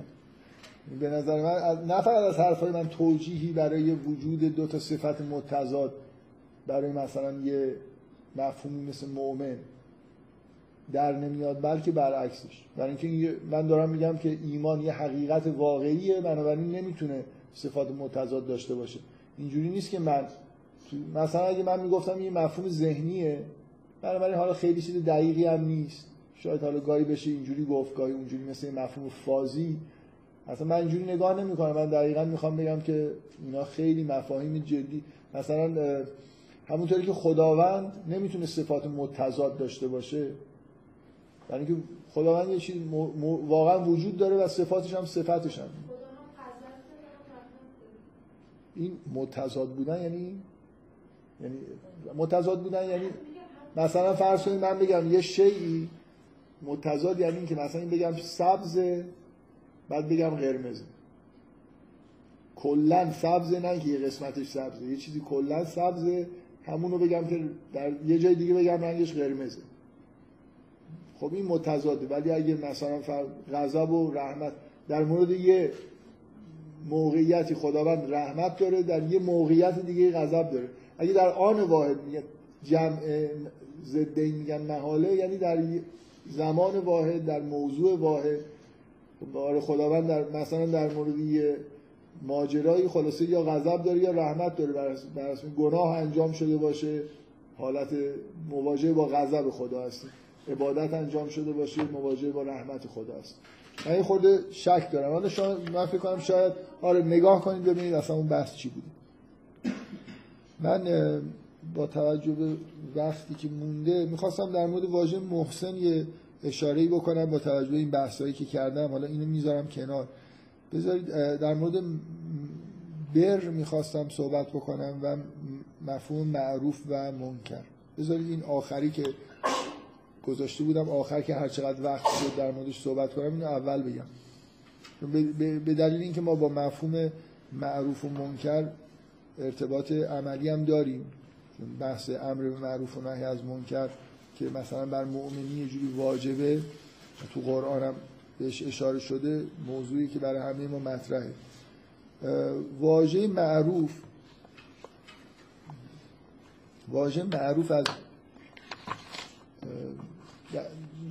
در لغت به معنای شناخته شده است و دقیقا منکر یعنی ناشناخته در مورد منکر یه آیه خیلی روشنی هست که میگه که وقتی که اون فرشته ها به صورت انسان ظاهر میشن بر حضرت ابراهیم حضرت ابراهیم میگه که شما قوم منکرون هستید چی می‌فهمید؟ یعنی یه, یه, است... یه تعبیری که وجود داره که معروف یعنی خوب امر به کارهای خوب و نهی از کارهای بد. شما از اون آیه منکر چی می‌فهمید؟ یعنی آدمی که بد شما آدمای بدی هستید که یا نه ناشناخته اید دقیقا همه ما همینو می‌فهمیم دیگه. و در لغت هم منکر به معنای چیزی که شناخته شده نیست. و معروف به معنای شناخته شده از معرفت میاد دیگه. معروف اسم مفعول از معرفت به معنای شناخته شده. حالا اینا می‌تونه اصطلاح باشه. یعنی صرف این که من بدونم که معروف واژش چیه منکر واژش چیه معنیش این نیست که من امر معروف نه از منکر دقیقا می‌فهمم یعنی چی. فقط حالا در حال در ابتدای بحث خوبه که اینو بدونیم که معروف و منکر در معنی چی و در این معانی که من دارم میگم در قرآن مهم اینه که به کار رفتن. یعنی شما یه جایی تو داستان ابراهیم منکر رو به همین معنای ناشناخته می‌بینید. به این آیه دقت بکنید. من به نظرم برای معروف این آیه آیه خوبیه. میگه ول والداتو یرزعن اولادهن حولین کاملین. میگه که مادرها اولاد خودشون رو دو سال کامل شیر بدن. لمن اراد یتم رضا برای کسی که قصد داره که شیردهی رو به اتمام برسونه یعنی کامل بکنه دورش رو و علی المولود له رزقهن و کسوتهن بالمعروف. و بر در مورد اون مولود در مورد اون فرزندی که متولد شده رزقش و یعنی غذا دادن بهش و پوششش جز چیزایی که پدر مادر باید انجام بدن دیگه. میگه رزق هن و کسوت هن بالمعروف. معروف یعنی چی؟ یعنی غذا بهشون بده لباس براشون تهیه بکنیم بالمعروف. چی؟ حستون چیه؟ بیشتر بیشتر آدم اینو می‌فهمه اون این چیزی که ما الان اتفاقا کلمه عرف رو داریم. یعنی مطابق عرف دیگه. حالا بگید که مثلا فرض کنید اگه من حدی بذارم که چه غذاهایی باید داد یا مثلا بگم که چه مقدار غذا باید داد. واقعا این ور دنیا با اون ور دنیا فرق می‌کنه. نمیشه من به آدما بگم که آقا مثلا فرض کنید باید به بچه هاتون گوشت بدید نمی‌دونم فلان بدید. یه جایی حالا مثلا تو دنیا اصلا گوشت پیدا نمیشه یا این نوع گوشتی که ما مثلا مصرف می‌کنیم نیست. چیز دیگه می‌خورن. بالمعروف باید براشون موظفن که رزقشون رو بهشون بدن ولی پوشش هم براشون داشته باشن. این پوشش حالا هزار سال پیش یه چیزی معروف بوده الان یه چیز دیگه ای معروف.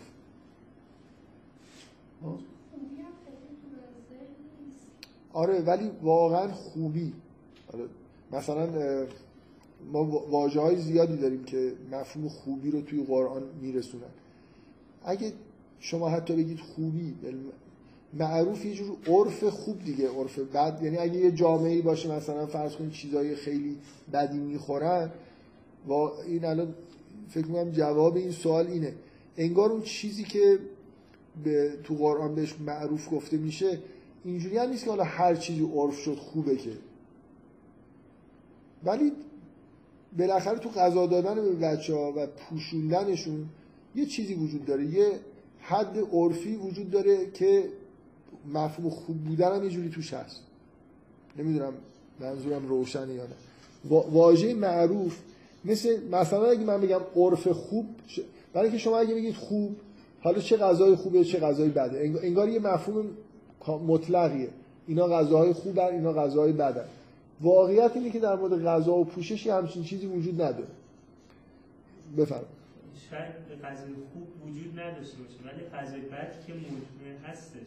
مثلا بگیم اینا رو بچه بخوره واسهش خوب نیست. رشد می‌کنه ولی خوب نیست. مثلا خب کسی که گیاهخوارن آخرش می‌بینیم همشون لاغر مردنی و یه جور یه مشکلاتی دارن ولی می‌خورن.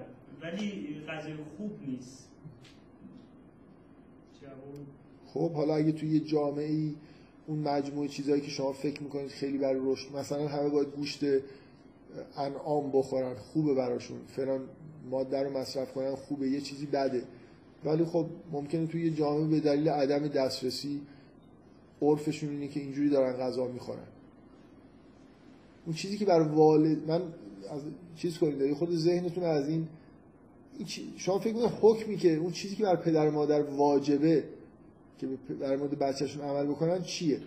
اینکه مثلا واجبه که برن اون سر دنیا گوشت پیدا بکنن. نه ولی خب چیزایی که تو, اون زمان می‌دونم بهتر استفاده کنن. شاید عرف هستش که چیزای بدی استفاده کنن. آفرین. خب؟ خب من, من, من چیزی که می‌خوام بهش برسم هست که واژه معروف تو قرآن یه ترکیبی از مفهوم عرفی و خوب بودن. نه هر عرفی. مثل عرفی که به خوبی شناخته شده. یه جور ببینید خیلی نکته مهمیه که من اگه واژه خوب رو دارم چرا لازم دارم یه واژه معروف هم داشته باشم؟ چرا, چرا این واژه برای چی وضع شده؟ ویژگی واژه معروف اینه که و منکر. معنی خوب و بد توش هست همراه با یه چیز عرفی. یه خود برای همین شاید درکش خیلی راحت نیست. یعنی خوب و بد مطلق اینجا در بین نیست. ببینید مثلا فرض کنید بذارید من بازی آیایی بخونم شاید این واژه معروف توش اومده باشه و بفرمایید. خب.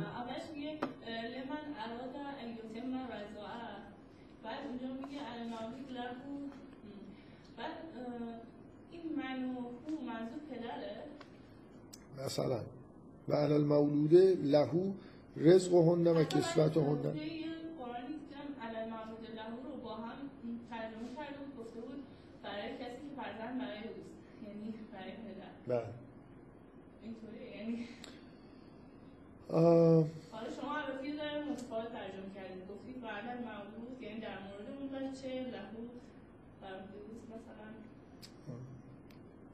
من چیز ندارم جواب روشن ندارم. برای اینکه آیه واقعا از نظر یه پیچیدگی داره که یه خورده بحث کردن سخت. من بگم که قطعا می‌دونم که الان باید این هو رو به چی برگردونم واقعا اینجوری نیست. فکر می‌کنم یه ابهامی وجود داره دیگه. حالا من هیچ وقتم ابهام وجود داره نه اینکه اگه آدم خیلی دقت بکنه نمی‌تونه جوابش پیدا بکنه. من هیچ وقت نرفتم خیلی دقت بکنم مثلا با قبل و بعد آیه ببینم که این چه جوری باید حتما معنی بشه. برای خاطر اینکه معنی کلیش که روشنه دیگه. بالاخره چیزی که داره میگه اینه که مادرها باید دو سال اگه می‌خوان کامل شیردهی رو انجام بدن دو سال.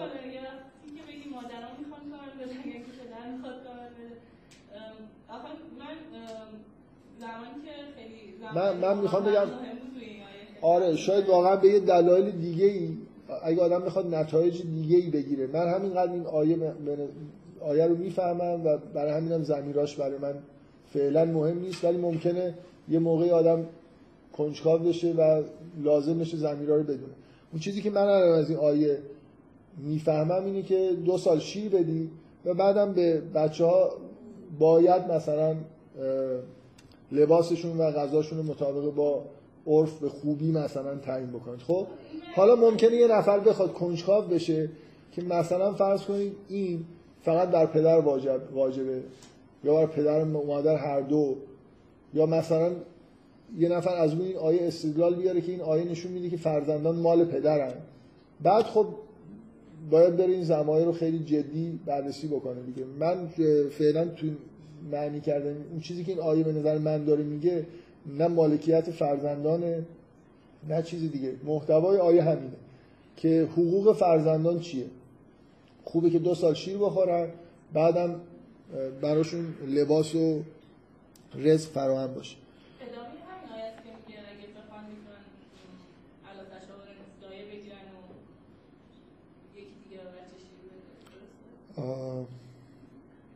ادامه این آیه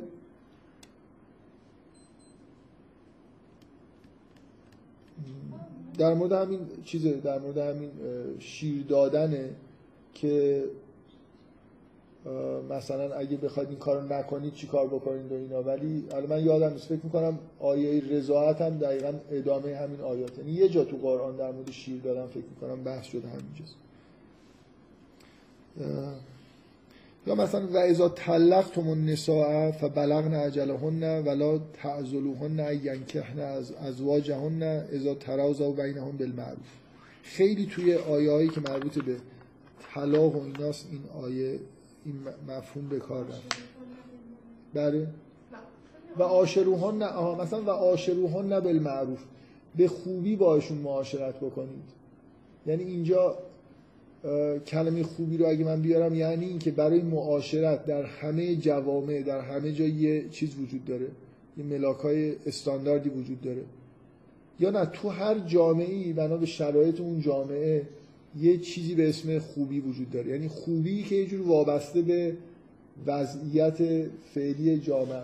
من, من احساسم اینه که معروف یه جور خوبی نسبیه انگار. برای همینم از این ریشه گرفته تو شناخته شده. نه شناخته, شناخته شده به خوبی و شناخته شده به بدی. توی یه جامعه ای ممکنه یه کاری همه توافق داشته باشن که خوبه یه کاری همه توافق داشته باشن بده حالا همه که میگم حالا عرف اینجوری باشه. یعنی من دارم سعی می‌کنم اینو اینو بگم که چرا یه اصلا واژه معروف اگه معنیش خوب بود یعنی معروف یعنی چیز خوب منکر یعنی چیز بد به نظر من سوالی که میشه مطرح کرد اینه. که برای چی این دوتا واژه جدید استعمال شدن؟ چه فرقی با خوب و بد به معنای کلیش دارن مثلا بعد واژه سوء داریم توی قرآن. چه فرقی بین منکر با سوء هست؟ توی ریشه معروف و منکر مسئله شناخت هست. شناخته شده و شناخته نشده. یعنی اون چیزی که ما می‌فهمیم شناخته شده به خوبی و شناخته شده به بدی. انگار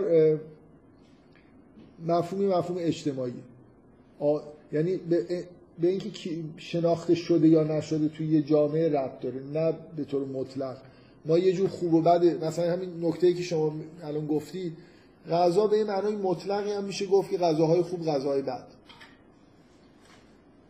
به این معنا که چقدر به رشد کمک می‌کنن یا مضرن مثلا. من می‌تونم یه تعریفی از خوب و بد غذا ارائه بدم. بازم نمیشه مثلا شاید یه قسمتی از این مواد برای رشد برای یه نفر مضر باشه. خب حالا ولی من می‌تونم مطلقا حالا در مورد یه آدم بگم که این آدم براش یه غذاهای خوب وجود داره یه غذاهای بد وجود داره. ولی آیا پدر و مادر چیزی که براشون واجبه اینه که این خوب و بدا رو بشناسن و مطابقش عمل بکنن؟ یا نه همون چیزی که عرفه. اگه, اگه من اگه پدر و مادر یه جایی به دنیا اومدن که عرف اینه که مثلا فرض کنید فلان چیز رو بد می‌دونن. و این به بچهش اینو نده آیا این کوتاهی کرده؟ معروف یه جور خوبه هایی که تو اجتماع شناخته شده هستن چیزهایی که معروفن. بذار من یه نکته که می‌خوام بگم حالا خیلی دست رو پیش نبرم. امر به معروف و نهی از منکر. یعنی من یه چیزای خوبی هست و شما رو بهش امر می‌کنم. یا نه به چیزای امر می‌کنم که توافق وجود داره که خوبن یه جامعه رو در نظر بگیرید. مثلا فرض کنید یه آدمی این چیزی که من دارم میگم می‌تونم جوابم بدم. حالا یه جور یه دیدگاه نسبت امر معروف منکری دارم مطرح می‌کنم که جای بحث داره. یه آدمی که اصلا هجاب و قبول نداره بنابراین یه جوری یه جامعه ای که توش هجاب به عنوان چیز خوب مطرح نیست. تو این جامعه من باید برم آدما رو امر بکنم به هجاب یا نه. باید اول هجاب رو تبدیل به یه چیز معروف بکنم بعدا امر بکنم. ببینید شما یه جامعه رو در نظر بگیرید که همشون مؤمنن. خب؟ تو این جامعه مثلا نماز خوندن قطعا معروفه دیگه. خوبه و همه هم می‌دونن خوبه. خب من حالا اگه ببینم یه آدم مؤمن رو که توی نماز خوندن سستی می‌کنه می‌دونه مثلا باید نماز بخونه می‌دونه بهتره که اول وقت بخونه هیچ حرفی نداره. ولی این کارو نمی‌کنه. خیلی خوبه من برم بهش بگم که نماز تو اول وقت بخون. تو که می‌دونی. مثل اینکه امر به معروف یه مقدمش اینه که همیشه میشه اینجوری گفت. من بگم تو که می‌دونی این کار خوبه پس این کارو بکن. اگه طرف بحث داره اصلا قبول نداره که نماز خوندن خوبه یا بده یا اول وقتش خوبه یا بده. یعنی چی من برم امرش بکنم به این کار بکن؟ برای که قبول نداره. باید برم باش بحث بکنم بهش اول قانعش بکنم که این کار خوبه دیگه. بنابراین امر کردن به یه چیزی که خلاف مثلا عرفه شناخته شده نیست به خوبی. این ما بهش امر شدیم که این کار بکنیم. یعنی الان من با آدمای با جوامعی مواجه هستم که توش بحث این که حجاب خوبه یا بده مسئله است. نمی‌دونن خوبه یا بده. من موظفم برم هی امر و نهی بکنمشون یا نه. موظفم که برم این معروف منکرها رو جا بندازم اول توی جامعه. وقتی مورد پذیرش همه قرار گرفت اون وقت مثلا فرض کنید وظیفه همه, همه میشه که به این چیزای خوبی که همه روش توافق دارن که خوبه امر و نهی بکنن. مثل اینکه اگه یه نفر فراموش کرده یا سستی می‌کنه خوبه که من برم بهش بگم که آن نماز رو بخون اول وقت بخون. تو که می‌دونی این خوبه. معروف یعنی انگار این. یه چیزی که ما می‌دونیم خوبه. یه چیزی که می‌دونیم بده و یه جوری حالا داریم توش عمل کردن بهش سستی می‌کنیم. این یه نگاهیه که وجود داره. بعضی ها امر معروف نهی از اینجوری می‌فهمن. و استدلالشون هم اینه که توی مفهوم واژه معروف و واژه منکر شناخت هست. نه یه چیز انتظایی که در آسمان مثلا فرض کنید خوبه یا بده. چیزی که حالا یه نفر می‌تونه بگه آره اشکال نداره من همین تعبیر رو قبول دارم ولی در جامعه ایمانی خب معروف منکرها معلومه دیگه یعنی جامعه اسلامی چون یه تعبیر اینه که امر معروف نهی از منکر مثلا جزء وظایف حکومت اسلامی. خب حکومت اسلامی مردم مسلمونن بنابراین قبول دارم باید نماز بخونن دیگه. پس معروفه. پس من به هر چیزی که شر واجب کرده و هر چیزی که نهی کرده باید امر و نهی بکنه. چون اینا معروف ها هستن توی جامعه دینی. متوجه است من می‌خوام بگم که این تعبیر مزاحم این تعبیر عرفی مثلا شرعی نیست. که ما باید به واجبات امر بکنیم و از حرام ها مثلا نهی بکنیم. چرا؟ برای اینکه اینا دقیقا تو تعریف معروف و منکر میگنجن توی جامعه ایمانی منتها بحث اینه که اگه جامعه ایمانی نبود ما چه وظیفه ای داریم؟ جامعه ایمانی بود و نبود. یعنی اگه مثلا تردیدایی وجود داشت در مورد اینکه حجاب خوبه یا بده وظیفه ما چیه؟ من به آدمی که قبول حجاب رو رعایت نمی‌کنه به دلیل اینکه قبول نداره که این حکم شرعه. چی کار باید بکنم؟ باید برم امر معروف نهی از منکر بکنم. می‌دونید دیگه شرایطش اینه میگم نکرد بعد کتکش می‌زنم مثلا. من می‌خوام بگم که معقول این الان این رفتار رفتار معقولیه که ما مثلا موظفیم که یه آدمی رو به چیزی که قبول نداره مجبور بکنیم با مثلا کتک زدن. اگه من فکر می‌کنم اگه اون معروف منکر یه خورده دقیقتر معنی بکنیم شاید این معنی امر معروف نهی از منکر می‌خواد تعدیل بشه. یعنی در درجه اول ما موظفیم که معروف ها رو معروف بکنیم. کارهای خوب رو در موردش مثلا بحث بکنیم تبلیغ بکنیم تا معلوم بشه که اینا خوبن. بعد توی اون جامعه که خوب بودنش قبول داره امر رو نهی بکنیم. نه با زور مثلا یه چیزی که خوب و بد می‌دونیم. ما می‌دونیم. طرف مقابل نمی‌دونه. اون رو مثلا فرض کنید با کتک زدن بخوایم تحمیل بکنیم.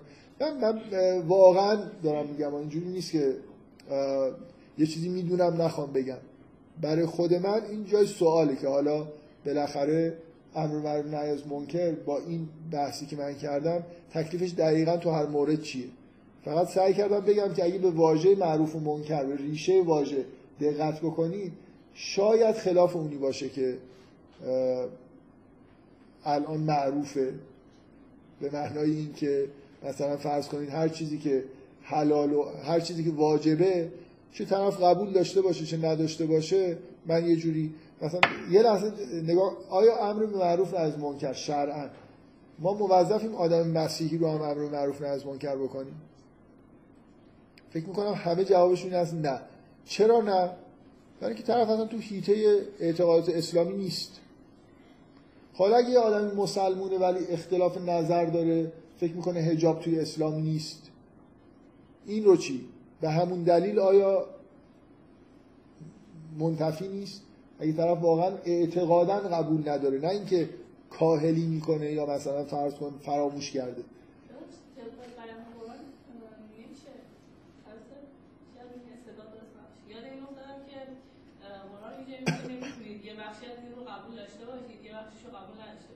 نمی‌تونید آره آره. ولی اینکه چه چیزی نه ربطی نداره. برای اینکه بحث اینه که چه چیزی جز دین هست چه چیزی نیست. یعنی اون آدمی که آره اگه مثلا این حرف خوبیه. یه آدمی قبول داره حجاب جزء دینه ولی میگه من این قسمت دین رو عمل نمی‌کنم. این مشمول اون آیه میشه نمیشه. شما اگه قبول داری یه چیزی جزء دینه باید رعایت بکنی. من می‌تونم یه همچین آدمی رو یه جوری امر و نهی بکنم. برای اینکه یه جور قبول داره دیگه. معروف بودنش قبول داره. شناخته. اینو به عنوان یه حکم دین. ولی اگه نشناخته باشه من چی من میگم که همونجوری که مسیحی رو مثلا امر و نهی نمی‌کنم یه آدمی رو که قبول نداره یه حکمی رو. دلایلی هم مثلا برای خودش داره. من وظیفه‌م اینه که برم این آدم رو به جای اینکه کتک بزنم این چیزی رو که دارم بهش می‌خوام امر بکنم و معروف بودنش رو براش در واقع روشن بکنم. بفهم برای این کارم هست. که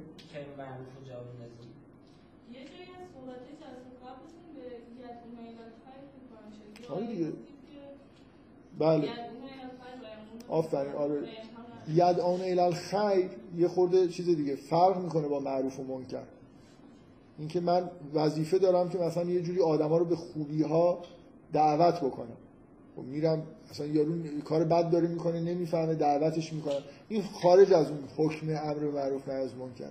کلا بحث امر معروف نهی از منکر به نظر من بحث خیلی جالبیه. نه حالا به دلیل شرایط اجتماعی که ما داریم. فکر می‌کنم سوء تعبیری خود در موردش زیاد وجود داره.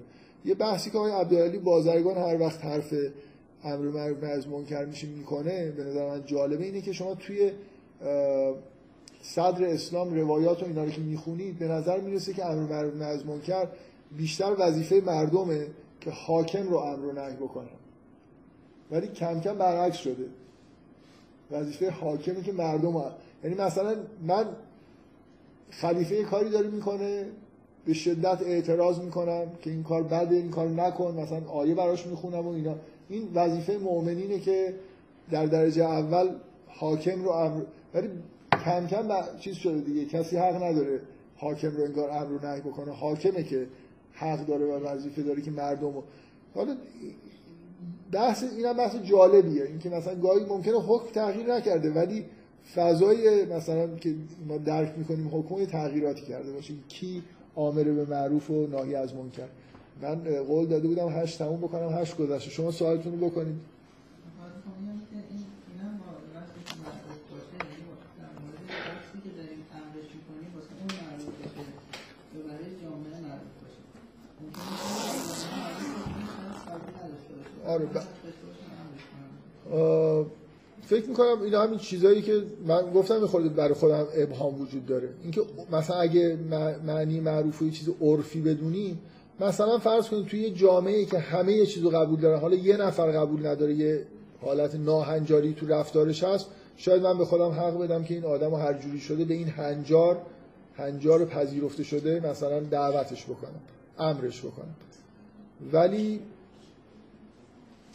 بالاخره دیگه حالا اینکه صرفا من بگم هر چیزی که عرفه که مطمئنا درست نیست یعنی بگم کار خوبیه که ما هر چیزی عرفه و در مقابلش من می‌خوام بگم که هر چیزی که خوبه هم حق نداریم امر رو نهی بکنیم.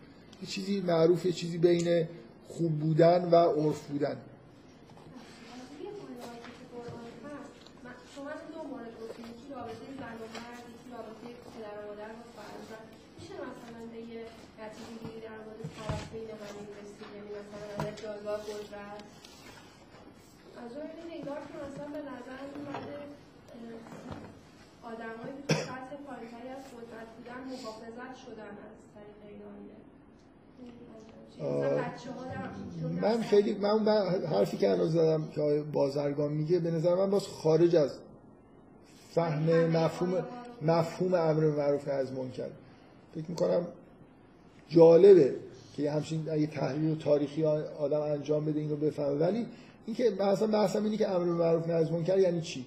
امر به خوبی ها و نهی از بدی هاست امر به واجبات نهی از مثلا حرام هاست یا یه مفهومی خورده یه مفهومی بینابین این و عر- عرف داره. من به نظرم میاد که اون چیزی که چیزی که می‌خواستم بگم از این واژه معروف منکر استفاده بکنم یه خورده حداقل یه تردیدی ایجاد بکنم که به نظر میاد اینجا عرف نقش بازی می‌کنه.